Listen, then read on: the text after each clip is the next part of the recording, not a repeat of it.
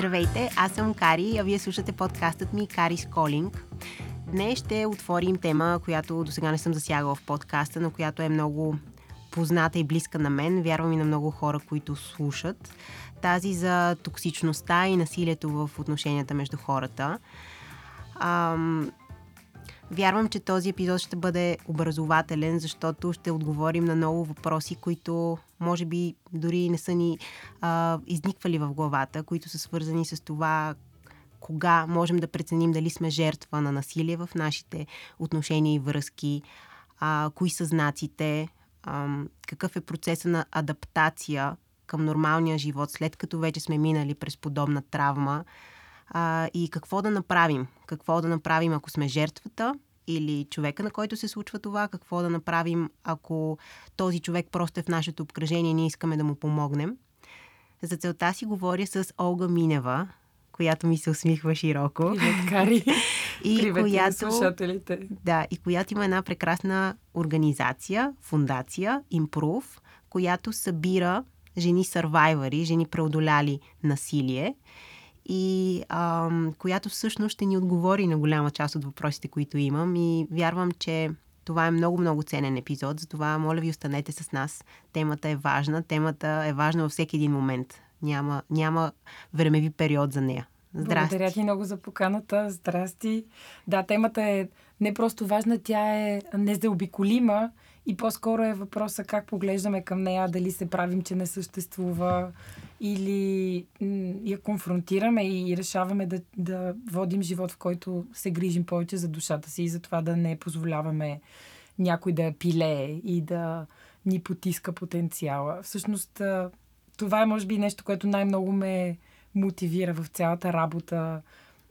и тази не би го нарекла работа, цялата тази битка за промяна на нагласи, която водим в Improve, когато си представиш колко много, може би, не знаем за потенциала на хората около нас, само защото някой някъде ги е убедил, че те не стават за нищо или ги е а, мачкал по някакъв начин, така че те да не могат уверено да, да се разгърнат и м- именно през сървайвърките видях какъв огромен блясък се крие в, в някой, който може би допреди година не е вярвал на какво е способен. И, и затова си струва. Струва си и от любопитство към нас самите, и от любопитството към всички около нас да, да се борим с тази токсичност. Да се освободим. Mm-hmm. Ам, някак си имам чувството, че в нашата народопсихология е много така силно присъства по някакъв начин домашното насилие. И То даже не е само в нашата. Потискането на. Да. Ами със сигурност не. Да. Но ам, аз в, в своя живот и в своето семейство съм имала такива епизоди. А, баба ми и майка ми са били жертва. И честно казано, докато не озрях достатъчно, за да си дам сметка, че това не е било нещо нормално и че това носи си своите последствия, не само в техния живот, в моя живот. А, съм си мислила, че това е, не бих казал нещо нормално, но не съм му придавала такава стойност. И се боя, че много жени, много хора, не само жени, много мъже и жени, а, всъщност не си дават сметка, че това е проблем. Да, може би а, бих се хванала за думата последствия. Не сме наясно каква цена плащаме, когато си кажем, че за малко допускаме подобен тип а, отношения в живота си. Хайде сега, когато говорим за дете, детето няма избор. Тогава е най, а, най-тъжната ситуация, в която той е просто в тази, в, в средата на насилие и, и, и няма избор. Но, но когато сме възрастни, ако знаем цената, която плащаме, дългосрочната такава, най-вероятно нямаше да го допускаме толкова лесно. И то е, защото ние като общество най-често разпознаваме само физическите форми на насилие. Тоест, ако има удар, ако има следа от този удар, тогава вече светвате ни лампи, о не, нали, физическите последствия. Uh-huh, uh-huh. А ако мога да цитирам нашите сървайвърки, жените сървайвър, жени, които са излезли от връзки на насилие, преборили са го и сега са лектори и ментори по тази тема, те казват, че това е било най-малката сред, следа, която е останала по тях. Това, което като, като хора плащаме като цена за психическото насилие, емоционалното насилие, то е невидимо, то е подсъзнателно, то носи а, травми, които се, могат да ни се отразяват след това години наред, ако, ако не се погрижим да, да работим с тази тема. И понеже те са на подсъзнателно ниво, ние всъщност не ги виждаме. А, имали сме жени, които идват при нас и казват, аз от 10 години не съм с, с този насилник, но виждам, че всъщност 10 години ми отне да видя, че не мога да изграда здравословно връзка с нов човек, да се доверя. Даже не говорим само за интимни взаимоотношения, да се довериш и на работното място, ам, увереността какъв си, какви са твоите способности, стреса, нивата на стреса, които идват от липсата на увереност а, в елементарни ситуации. Ако дълго време някой те е убеждавал, нали, тук ако си хванем един списък с такива невидимите или нефизически форми на насилие, те какво включват? Някой да те убеждава, че си по-малко от това, което си, да подлага на съмнение уменията ти до степен наистина да не знаеш елементарни задачи в ежедневието, как да, как да извършиш без да получиш тонове критика, някой да не ти позволява да работиш под предлог, че той ще се грижи за теб или, или че няма нужда, нали, тези моменти, в които ти развиваш своя капацитет и своите умения, когато бъдат забранени, някой да ти в по-видимата форма да ти контролира с кой се виждаш, в по-невидимата малко по малко да те убеждава, че различни твои близки не стават, не са достойни за теб, до момент, в който ти оставаш сам. Всъщност. И само с него. И само с него. Всъщност, социалната среда е един огромен ресурс. И ние сме огромен ресурс за нашите приятели. И това е нещо, което всъщност не мисля, че ние оценяваме. А, ние сме имали момичета, които идват при нас и казват ми, аз вече съм съвсем сама. Той ме изолира от семейството ми, от приятелите ми и всъщност аз трябва да водя тази битка сама. И всъщност а, с мъничко работа с а, друг сървайвер като ментор или с психолог, като се престрашат да се обърнат отново към тези близки и приятели, те виждат, че тази подкрепяща мрежа все още е там за тях и че а, не са сами. Усещането да не си сам е огромна сила. Аз винаги казвам, че жената, която трябва да излезе от подобна връзка, тя си носи силата да излезе от нея. Нашата роля не е да спасяваме някой, да го вадим от някакви взаимоотношения, а само да кажеш, че си там. И да кажеш, че това, което се случва, не е редно. Да покажеш позиция, което всъщност много често ние не правим. Има хора, които се свързват с нас, бидейки свидетели на подобни ситуации, казват, аз нямам цялото решение, тя държавата не помага, фундациите не помагат. Нали, едно такова примиренческо чувство, че нищо не става и без това, така че ще ги оставяме тези сучки да се въртят пред очите ни и ние да стоим като безгласна буква. И, и в такива ситуации чувството, че трябва да имаш целият отговор, а ти го нямаш, е огромна спирачка да се намесиш. А всъщност ти не трябва да имаш целият отговор. Отговора го има само човека, който трябва да извърви този път и да излезе от тези взаимоотношения. Нашата роля е просто да кажем, това не е редно, което ти се случва. Ако имаш нужда да поговориш с някой, аз съм тук. Тежи ли ти нещо? Просто да, да дадем вратичка за разговор, без да притискаме. И това не коства толкова много. А всъщност може наистина да промени нечи живот. Знаеш ли, Олга, когато а, баба ми е разказвала за, за случките, които са, през които е минала, в мене се надига един такъв гняв. Гняв и, и, и, и просто не мога да повярвам, че някой е причинявал такива неща на друг човек а, безпричинно. А, и всъщност, нали, това, което ти казваш, в моята глава се а, завърта една идея как, примерно, аз ако съм била тогава нейна приятелка или по някакъв друг форма, по някаква друга форма там живота и съм щяла да извадя от тази връзка, да, да, да, да позволя.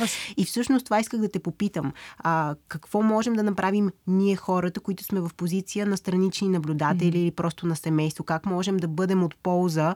а, защото първосигнално наистина, може би това е най-силното желание. Да го направо, ако можеш да го вземеш този да, човек, да, да, да, го, да, да. да го откъснеш от насилника, Нали, някакси mm-hmm, така да се намесиш, mm-hmm. че той просто явно защото не може. Но да. истината е, че, че нещата не са толкова лесни и много често ам, са, са, са, са свързани чувства. Ти по някакъв начин, освен, че обичаш, може би, човека, привикваш с него, привикваш с това, което, а, в, в което се изразяват вашите отношения. Не е толкова лесно просто да сложиш един край. Абсолютно. Лесно е отстрани. То даже си е чиста форма на зависимост mm-hmm. в която нашата намеса, ако е точно такава, много агресивна, давай бързо, тръгвай, какво ти пука, нали, как така, как ще се върнеш, а, ние може да стреснем човека, на който искаме да помогнем. Истината е, че трябва да имаме търпение, да дадем време на, на човека, който е в такава ситуация. Казвам човека, защото ние сме имали лекции, в които понякога правим вътре в различни компании лекция, в която хората анонимно могат да ни питат въпроси. Сме имали и мъже в токсични взаимоотношения, които, които пък изпитват и срам да говорят за това, защото а, има, има стигма и върху mm-hmm. това мъжката mm-hmm. слабост и а, това, че си попаднал в подобна ситуация. Та за това говоря в случая за човека, не само жените. М- средно на една жена са и нужни 6-7 пъти тръгване и връщане, докато си тръгне окончателно. Wow. За което говорим много рядко. Всеки един от тези пъти е огромен успех, а близки, близките ги преживяват като провал. Всъщност всеки един от тези пъти е репетиция за нейното съзнание, в която тя си казва, а, окей, значи го мога. А, окей, значи го мога пак. Тоест, това е просто момент, който мозъка има нужда, път, който има нужда да извърви, за да може да се справи и веднъж да го направи окончателно. За съжаление, сценария, който ние наблюдаваме е, че много често на първия, втория, третия, петия път окапват тези подкрепещи спасители. И то те окапват заради личното си его. Те се обиждат, защото те са вложили усилия, защото те са помагали. А, а тя, нали, разбираш, не, не е взела техните та, кошница с помощ и да каже благодаря и да си тръгне. И през обидата и през егото, всъщност, тя губи своите ресурси. И на седмия път, когато е готова да си тръгне, пише на нас и казва, аз съм абсолютно сама. Искам да си тръгна, ама вече никой не ми вярва. До степен наистина, че примерно звъни и казва, събрала съм си чантите и така, дай да стига. Сядай си, отивай си в... Нали, знаем, че няма да го направиш. И това е нещо, което трябва да говорим, че е нужно време. Именно за това, защото м- тя е изградила толкова на подсъзнателно ниво, толкова механизми за свързване с този човек, че ние трябва да дадем време тя да види, че може и без него. И, и всъщност аз винаги казвам, че егото е много добър барометър. Ако някой от слушателите в момента е в ситуация, в която помага и усети обида, обидата няма място в взаимоотношения, в които помагаш на някой. Обидата означава, че ти, тук егото ти е леко настъпано, че някой не уважава твоята благосклонност да помагаш. Нали, ние не трябва да влизаме с его на спасител. А спасителската роля наистина много гаделичка е егото.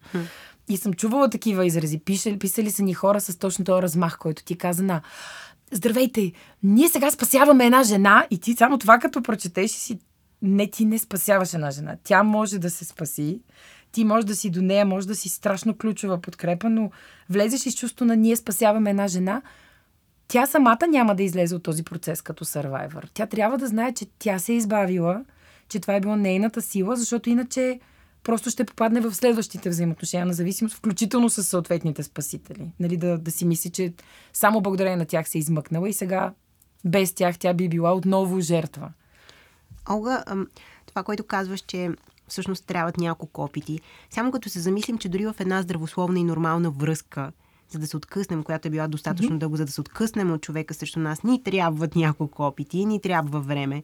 Ма нали? естествено. Защо аз, очакваме. Аз ще дам абсурден пример. Да Купуваш си нов телефон, извинявам се, че дам този абсурден, наистина, пример. И пак ти отнемат някакъв брутален дискомфорт и ти да го хвърлиш в земята, защото не знаеш кое меню къде. За нашия мозък всяка промяна е страшна, защото просто е заложено в подсъзнанието ни, че промяната е нещо опасно. Нали? Ако се върнем към, възможно, най-примитивните години, в които човешкото същество е трябва да оцелява и се е формирал този наш а, а, рационален мозък, безопасността е това да си стоиш там в ареала на обитание, където всичко е познато. До степен, в която познатото, макар и да има насилие, изглежда като да, ма поне знам какво ме очаква. По-малкото и всъщност на подсъзнателно ниво мозъка реагира с страх към всяка промяна. Страх или съпротива, всъщност те са борба, бягство и блокаж. Трите автоматични реакции, които излизат при нещо подобно. И ние се чудим защо една жена, която и се е случило нещо подобно, не иска просто да си хване чантата да си, и да си тръгне, а подценяваме това подсъзнание. И всъщност това въжи за всеки от нас. Трябва да сме по-мили към себе си, когато извървяваме подобен път на промяна. Независимо дали е промяна на навици, това да, дори това да си кажеш, искам вече да не съм безразличен по тази тема и да да работя за тази тема, да съм по-активен, да говоря. Пак ще минат най-вероятно фази на борба, бягство и блокаж. На борба на този гняв. Ма как е възможно това да се случва? Да се допуска, да го на, продължаваш. Точно така. На бягството, в което пък си кажеш, не, не, не мога повече. На блокажа, в който се сблъскаш с подобна ситуация и си в ступор. И това са нормални човешки реакции. Въпросът е, след първата подобна, бих казала, първосигнална, подсъзнателна реакция, къде идва момента, в който ние ставаме все пак диригентите на парада, а не се оставяме на тези първосигнални емоции, емоции и си казваме, добре, аз имам роля тук и моята роля е да кажа правилните думи, да не притискам и да дам пространство тази жена да извърви този път, да я насоча към правилните организации и ресурси. Не е нужно ние да сме да знаем всичко, шива и да знаем всичко. Това, точно така. Казваш. Между другото, много ти благодаря, че ги описа така. Букаж, бягство и, бур... и, борба. и борба, защото може би, когато минаваш това и вече си ги чувал, си даваш сметка, аз съм в тази фаза. Mm-hmm. Това е нормално. Mm-hmm. Нали? Мога да продължа и въпреки нея. Точно Мога така. да продължа и след Точно нея. Така. А, наричаш жените, които са минали през такива травми, сървайвари, а не жертви на домашно mm. насилие. Може ли да ми разкажеш каква е разликата между, тези два термина, които да, с удоволствие. Могат да променят перспективата или да, да знам да променят То не е даже само... и отношението. Не го захаросваме, т.е. да наречеш някой сървайвер не е само нека да не ги наричаме жертва, затова ще ги наречем сървайвер, а просто жертва не, не олицетворява по никакъв начин това, което подобна жена носи като сила. Дори докато е в тези взаимоотношения, защото в нея вече се заражда огромен бунт. И тя вече е силна и тя вече е един сървайвер, който просто върви този път, пътя в началото. Не е видим, т.е. ти си казваш, тя що ме още в тази връзка, сигурно е слаба.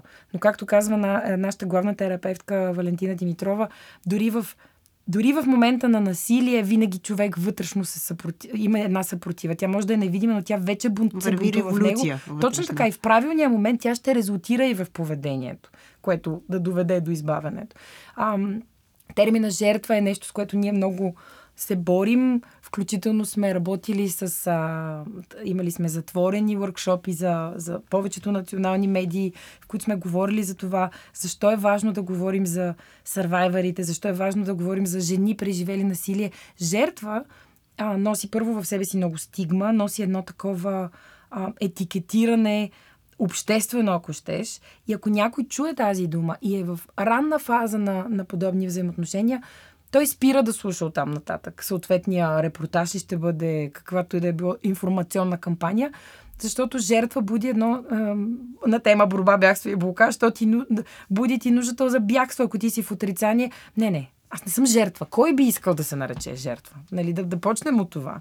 Не мисля, че има човек, който би искал някой да го нарече жертва. И ако, ако сме онези, които искат да пробудят, ако сме онези, които искат да помогнат, ако сме дори онези, които са в подобна ситуация, тази дума маха ресурсността. Тоест тя те кара да си представиш, че ти си там един пасивен получател на дадени случки.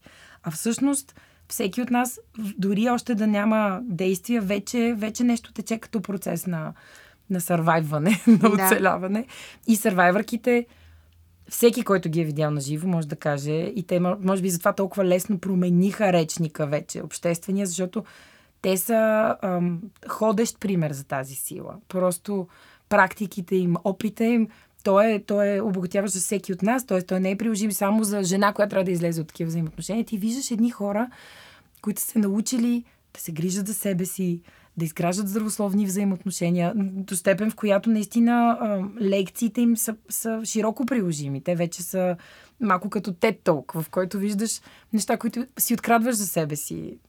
И публиката на нашите събития, между другото, става все по-цветна и голяма. А, защото хората, които идват, не идват само защото са в подобна ситуация. Те идват, защото искат да бъдат част от решението на един голям обществен проблем. И, и това любопитство е много ценно. И мисля, че това идва именно и от речника, който използваме. Защото ако ние казахме, ела да чуеш интервю с жертва, което медиите много често а, така употребяват. Употребяваха, да. айде да кажем в минус, сега вече се опитват да го балансират. Какво носи това? Носи ам, момент на съжаление. Ела да, да кажеш, о, аз винаги го наричам синдрома на наклонената глава. О, нали, какво носи това? О, това не носи нито за слушателя, нито за изпращача на посланието някаква промяна на ниво общество. Пък ние, в крайна сметка, в това се борим. Не знаеш ли, а, за момент си се представих в такава роля, в която наричам себе си жертва на домашно насилие. И, и, и, и също така, ам, справила се, преодоляла, минала през, преживяла. Преборила се. Преборила. И това ми звучи толкова силно. Това ми звучи дори като нещо, с което една жена трябва да се горде и дори да го mm-hmm. казва, изтъква и показва. Защото това да си жертва е нещо наистина малко потискащо, но това да си преодоляла и справила се е нещо невероятно. Това е като да си станала шампион в Абсолютно. нещо. И хората се гордеят, когато са шампиони. Не се, не се срамуват от това. Истината е, че те се гордеят. С нас всъщност постоянно се свързват е, нови и нови жени Survivors. Ние на бих казала горе-долу на 3 месече, сформираме нова група сървайвърки, които преминават. Това са жени, които се свързват с нас и казват аз съм победител, това, което ти каза, аз съм шампион. Идват с а, нотката на гордост и казват аз искам да предам тази моя сила нататък. Ам, като процеса, през който те преминават е първо групова терапия, след което някои от тях продължават и в индивидуална такава, ако усетят нуждата, за да са сигурни, че всичко, което от тук нататък им предстои, няма да е травмиращо за тях. Тоест, ние държим на това и, и нашите терапевти да кажат да, тя е готова да излезе със своята история по здравословен начин, а не е сензационен, защото и това сме го виждали. Нали? Как медиите взимат някой, разревават го на микрофона и го пускат след това да, той да си изгубява парченцата, на които са го разгубили.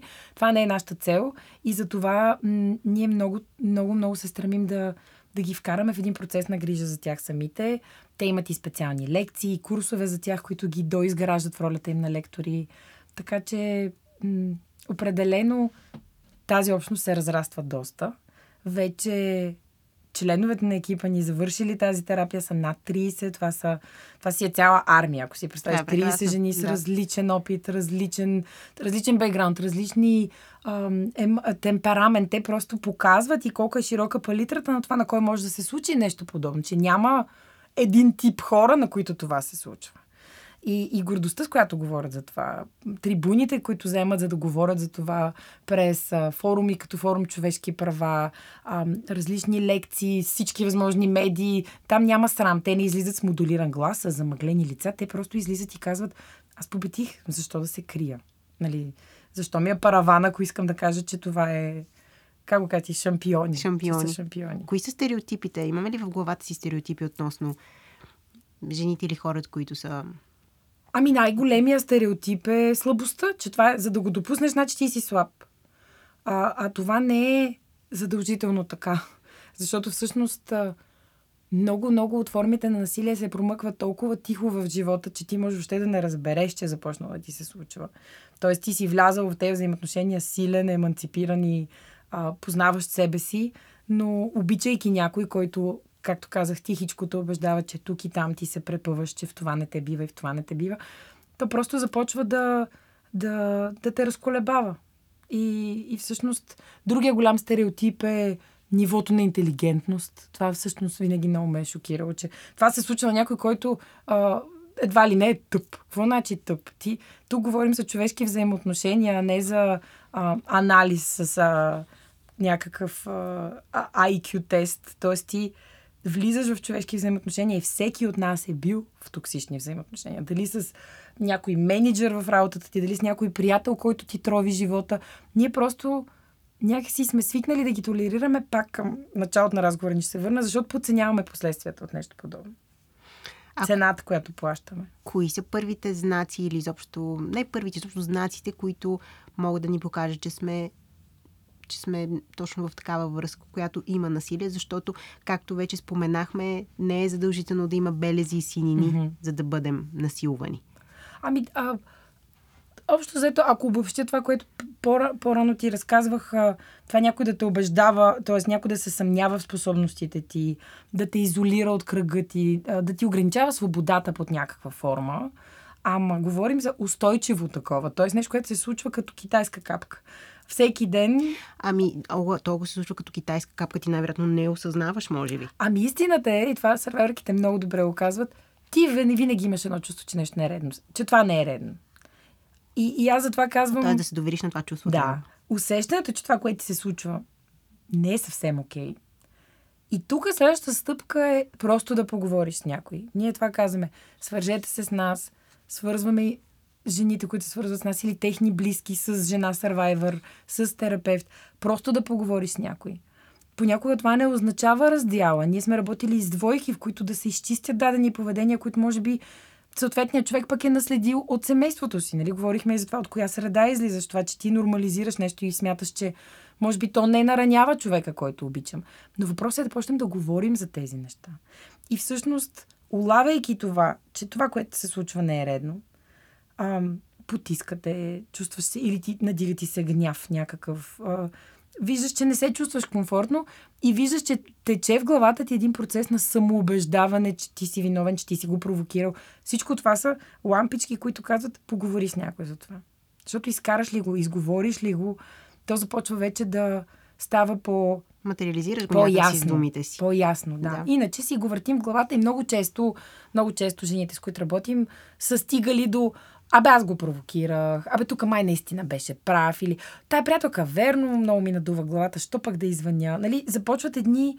М- един такъв процес наистина на самоубеждаване, отново за да, за да намалиш дискомфорта и, раз, и така разтър, трусовете в, във връзката. Но най-големия барометър е чувството, че това, което става, не е редно. И това всички са, са го казвали, че той е там. Въпросът е колко често му позволяваш да, да, да резултира в това, че споделяш на някой, а не да си го потискаш вътре в себе си. Какво представлява процеса на овластяване? Овластяване на... На жените, с които работим? Абсолютно, да. Или въобще на хората, на които... Ами това е а, разковничето на тази дума его, за която говорих. Дали влизаш в един процес с чувството, че спасяваш някой, т.е. с вярата в твоите ресурси да спасиш или влизаш в този процес в, с вярата, че този човек има ресурса да се самоспаси, а ти си там да му го напомниш. И това е огромната разлика. Убеждението, с което влизаме, помагайки на някой, подкрепяйки някой. Това въжи не само за то въжи за всички каузи, с които се захващаме, за всичко, което правим в живота си, дори за начина по който третираме децата си и близките си. Дали вярваме, че този човек има нужда просто от подкрепа и от рамо и от напомняне, да се, да се ако щеш да си припомни, то не е припомняне, да се опознае отново, или ние влизаме наистина като спасителите. Тук сега ще ви дадем ни ресурси, ще ви скрием, ще ви дадем една чанта с памперси и дрехи, ето готов си. Нали? Това не е овластяващо. Овластяването наистина е да видиш, че човека му се разгръщат крилата и просто продължава. Готов е. Всъщност, че излиза от този процес с чувство, че той е победител, а не, че някой го е спасил. Ние имаме момичета, които са били спасявани. И това не са епизоди от живота, към които те се връщат с щастлива мисъл. Понякога се налага да бъдеш изведен, да бъдеш скрит. Това не е срамно, нали, ако физически си застрашен. Не случайно имаме горещите телефонни линии, които може да включим в информацията към този епизод, те са важни. Понякога наистина ти трябва да спасиш тялото си преди да спасиш душата си. Но, но това не те прави слаб. Това отново е момента, в който ти приоритизираш, виждаш, че трябва да се избавиш, за да продължиш напред след това. По-силен. А какво се случва, когато се избавиш? Какъв е процеса на адаптация към вече нормалния живот? Ако кажем, че вече си а, осъзнал, че си а, бил в такива токсични отношения, че си а, се справил с това да излезеш от тях и след това наистина идва един момент, в който ти трябва да някакси да слепиш парченцата на тази щупена психика, да повярваш, че ти можеш да се справяш сама или сам, да функционираш, да бъдеш успешен. Първия, първия много важен момент е да приемеш, че това, което ти се е случило, е било травма и е травмиращо. Т.е. то е оставило някаква следа върху теб и, и ти заслужаваш да се погрижиш за себе си. А не да искаш да тръснеш една врата и да не се обръщаш назад. Това е, това, това е, още, това е ранна фаза на лекуване, в която още не си започнал наистина да, да се грижиш за себе си. Да работим с травмата, това се отнася за абсолютно всеки от нас. Ние всъщност в едната ни мисия е да говорим много и за психичното здраве, имаме видеа на нашата фейсбук страница какво е психотерапия, какво е да бъдеш в такъв процес, че това не е страшно, че това е всъщност спа за душата, както аз обичам да го наричам. много добре, а, много добре звучи. И всъщност първата стъпка е да си кажеш, че всъщност ти заслужаваш да отидеш да ги изговориш тези неща и да ги преработиш. Докато вратата стои затворена и това е тема табу, не си преодолява истински случилото се. Защото ние имаме и жени, които идват с, при нас с тази нагласа. Той е минал, не искам да говоря за него, кажете сега как да ви помагам. Да отвориш вратата, да позволиш на това тази травма да се превърне в сила, да я интегрираш в цялата ти представа за теб самия е здравословният начин за справяне. Както има една много красива, тя вече страшно много повтаряна метафора за това японско изкуство, в което щупени вази ги залепват с злато и те стават, всичките им пукнатини стават златни и стават по-красиви от това, което са били преди това. Това е истинския процес на лечение, в който и на, на адаптация, както ти го наричаш, в което ти си ги виждаш тези златни фугички, в които си си залепил старите щупени места и, се, и ги празнуваш и си кажеш, това е новото аз и аз съм по-силен и си по-силен. Всъщност това носи страшно себепознание, което един човек, който не е минал през трус, най-често много по-малко знае за себе си и за това колко много може, отколкото един човек, който живота го е спънал два-три пъти, той се е изтупал и си продължава напред доста по-уверен. Абсолютно съм съгласна. А, а какви са методите, които, с които работите в импрув, що се отнася до, до тези процеси? С терапия, с. Ами в. Тип? Съчетаваме много различни подходи. Аз, както казах, имаме менторки сървайвърки, т.е. може човек да работи с жена, която е преминала през това. Ам, имаме групова арт-терапия, в която жените през различни форми на изкуство изразяват и преработват всичко, което а, са задържали до сега в себе си. Имаме различни курсове за, за жените Survivors, включително миналата година стартирахме курс по творческо писане за жените Survivors, в който те ам, буквално се научиха как да разказват тази своя история по максимално ам, силен начин, така че тя да носи още повече промяна за всеки, който я чуе. А, не случайно тези истории след това м- български художници ги претвориха в картини и не случайно водещата картина от изложбата, тази, която беше е, емблемата за това какво те очаква, беше един фар. Жена, която е фар. Тези истории наистина се превръщат в една пътеводна светлина за това къде ходим ние като общество и как, как общуваме всъщност помежду си. М- така че приплитаме много изкуство, а, м- различни форми на, на и на обучение за опознаване на себе си, каква е работата, в която наистина бих се разгърнал, талантите ми какви са. Имаме един подход, който се казва Мога сама, който сме обучили обучители в цялата страна за това как да работят с жени Survivors, да тези жени да преоткрият вече наистина това, с което искат да се занимават. Ако до момента може би са работили работа, с която да вържат двата края, за да започнат своя нов живот, сега да могат смело вече да поемат и нова страница и да търсят унази кариера, която би ги избъднала още повече като хора. Имаме прекрасни примери за момичета, които започнаха работа, с която се гордеят и която наистина им позволява да се развихрят. Така че по, по различни фронтове с различни прекрасни а, доброволци, лектори, работим с сървайверките и по теми, които те самите задават, че са им интересни и виждат, че, че имат нужда да чуят още, да, да научат още. Олга, как самата ти избра да се занимаваш с нещо такова? И то ли те намери? Как и, и дойде идеята за импрув? Ами за да аз... стигна до този момент, в който толкова страшно и с толкова любов и с желание разказваш за него, защото това е нещо много специално и меко казано щедро да дадеш толкова от себе си. Аз имах, а, бих казала, че имах щастието още като ам, съвсем млад индивид, член на това общество, да открия колко е сладко да имаш живот с кауза. И, и бях доброволец по различни каузи, въвличах се като психолог в различни социални проекти. И за мен това просто а, беше едно от най-егоистичните неща, които мога да си подаря. Това щастие е да си част от, от някаква голяма, по-голяма от теб промяна, един по-голям смисъл от просто ставам, ходя на работа, лягам и спя. И темата, всъщност аз бях минала през различни видове каузи, в които се чувствах прекрасно. Работила съм по каузи, свързани с деца и младежи. Ам, и темата за жените стигна до мен през а, м, работата, която, организацията към която тогава работех, виждах как е имало в миналото много такива проекти, които са резултирали в някакви наръчници. И моето любопитство беше, добре, да, ама те наръчници има ли време някой да ги чете? Дайте да видим как да ги докараме до това хората, които наистина имат нужда от тях, да стигнат до тези материали и въобще помощни инструменти. И а, тогава стартирах първо с... А, стартирахме с буквално проучвателен проект, в който да видим на ниво Европа, в седем държави стартирахме, къде са предизвикателствата на хората, които в тази сфера се опитват да постигнат някаква промяна и социалните работници, ако формално трябва да ги наречем. И видяхме, че има огромно текучество, огромно прегаряне, страшно претоварени са на тези хора, не им трябваше наръчник в онзи момент, нали, когато споделяха нуждите си.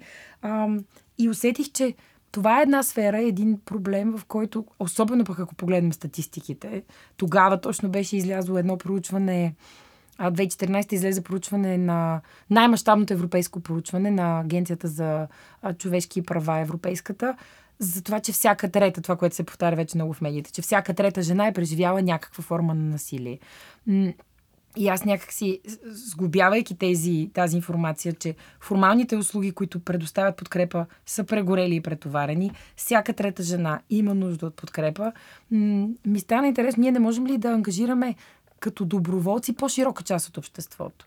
И това, което в момента се случва в Емпрув, го доказва. Ние имаме много хора, които не има това основното занимание, т.е. те са адвокати, журналисти, лектори по различни теми, всеки си има или всеки има своя практика като коуч, като терапевт, като психолог, артисти, които обаче, ако ги събереш и всеки даде една частичка от своето време, наистина постигат чудеса надграждайки или по-скоро допълвайки и на личните услуги. За мен просто тогава шока беше, че наличните услуги покриваха период от 3 до 6 месеца. А, а ти за 3 това... до 6 месеца каква революция можеш да направиш? Може да, да бъдеш спасен за кратко, прикрит, избавен, но, но големите промени изискват по-дългосрочна подкрепа. И там наистина виждам, че енергията на нашите ментори, доброволци е много силна, защото те а, изпитва това, което и аз започна с него. Този, това егоистично щастие, че си част от нещо по-голямо от теб самия. И че носиш някаква промяна. Именно но не може да не се сблъсквате с този така наречен лотабалтизъм. Е. Всеки път, когато да, ам, се отвори темата за домашното насилие над жени, има едни такива хора, които казват ми, той и над мъже има, ами за тях какво? Ма то това е за всяка тема, която се отвори. Аз мисля, че лотабалтизма е някакъв такъв човешки феномен. А, примерно, нали, виждаш някой спасил изсичането на една гора и те казват, ами животните. Или някой спасява кучета в приют, те казват, ами котките. Общо заето, а, за мен латабалтизма е един феномен на ако се върне към борба, бягство и блокаж, това е момента на бягство или на борба в някой. Този, По-скоро този човек, на бягство дори ми звучи. Като... Да, в който той още не се е почувствал м- увластен да е част от промяната. Не знае или не знае как истината, че нас никой не ни учи. А, няма в училище програма или процес, който да те насочи, че ти можеш, абсолютно всеки от нас може да е част от, такъв, от такава промяна. И ти, виждайки, че някой друг прави нещо подобно, м- или го блокираш, наистина кажеш, е, сега, нали, или го уважаваш, просто защото ти е чуждо. И, и, и затова аз искам да го представяме много повече като нещо много простичко. Никой от хората, които е в тези каузи, не е някакъв супергерой или светец. Всеки от нас си има друга работа, всеки от нас си има всичките възможни грижи на гърба и просто си открадва едно време и това е време, което си подаряваш. Всъщност работата по кауза, действията, които изпълняваме, ни носят много повече на нас. Възвръщаема емоция и, и щастие, нови хора, които срещаш. Така че битката с латабаутизма за мен е ам, да говорим повече за това, че всеки от тези латабаутващи хора мога, може да намери своята посока. И истината е, че да, като кажеш what about мъжете, това е нещо, за което аз и мечтая да, да, да говорим и за мъжкото психично здраве, да има импрув за мъже, както се казва. Аз работя с един много талантлив а, терапевт, който, който тихо и, и, и, и бавно събира групи с мъже, с които работи и силно си мечтая в един момент и те да започнат да излизат с лицата си и да говорят за това, през което са минали като процес.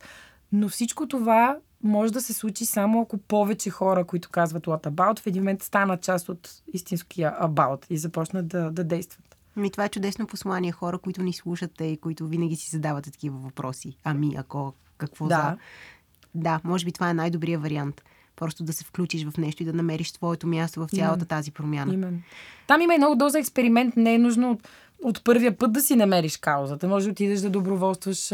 Има и платформи като Time Heroes, които пред, предлагат краткосрочно доброволчество, дългосрочно доброволчество. Да питаш кое е твоето. Мостри, да. Просто въпросът е да го преживееш и да видиш, че това не е някаква а, чудо което ти не можеш да си част него. То е чудо, но всъщност е чудо, което може да се случва на ежедневна база. когато дойде ми а, подари една значка Олга, на която пише ранобудна. Разкажи ми за тази кампания. Да, няма да те караме да ставаш рано. Аз обожавам да ставам а, рано. Така ли? Добре. Аз съм от хората, които много обичат сутрините и по-скоро съм early bird, okay. а не a night owl. Тъй, че да. Ти си си ранобудна и в буквалния смисъл. Ранобудна е нашата кампания за много ранна превенция на, на такава токсичност в човешките взаимоотношения. Именно стремежени да се пробудим още на фазата, в която човек лесно може да се измъкне, когато още и последствията за тези хора в подобна ситуация не са толкова големи и зависимостта към а, от срещната страна не е още толкова силна. И виждаме, че м- цел, чрез ранобудна ние трябва да стигнем до хора, които не търсят помощ. Тоест, това са хора, които още не са си помислили, че това, което им се случва, не е редно или са го усетили, но още не са го вербализирали, не са го отправили към някой като апел за подкрепа. А, така че там трябва да сме много изобретателни. С ранобудна сме в градския транспорт, където прожектираме първите знаци. С ранобудна сме в галерията, в киното, където въртим трейлър, който сме заснели. А, с ранобудна сме в повечето страхотни барове в София и вече и в страната с ранобудна коктейл. Така че ти да чуваш тази дума, да видиш на подложката на чашата ти един първи знак за нещо, което може би на теб ти се случва или на твой приятел му се случва и да си кажеш какво ако всъщност това, това е... наистина не е редно и я да поговоря с някой. Mm-hmm. Ам, огромният успех и победата в Ранобудна е, че пътят е много по-кратък. Тоест, колкото по-рано се осъзнаем, толкова по-бързо може да се измъкнем от такива взаимоотношения. И, и имаме наистина чудесен, чудесен опит от ранобудните, които се свързват с нас и които наистина са още на фаза на това, което ми се случва не е насилие. Искам просто да поговоря с някой. Поговарят с жена Survivor. Понякога даже не желаят още да говорят с терапевт, т.е. опитвайки се да убедят и себе си, че не е чак за терапевт, нали, тази друга обществена стигма, че терапевта трябва да идва само когато е някакво бедствие. А, и, и в тях много често е абсолютно целият ресурс да се измъкнат. Понякога те правят няколко сесии с наши ментори и, и след това успяват да, да нормализират тези отношения в живота си или да излязат от тях. Така че с кампания, в която има смисъл да сме всички ние, да говорим за това, да споделяме. Ам... А възможно ли е да объркаме знаците? Възможно ли е да драматизираме повече в някакви ситуации? Ми то затова е ценно да поговориш с някой.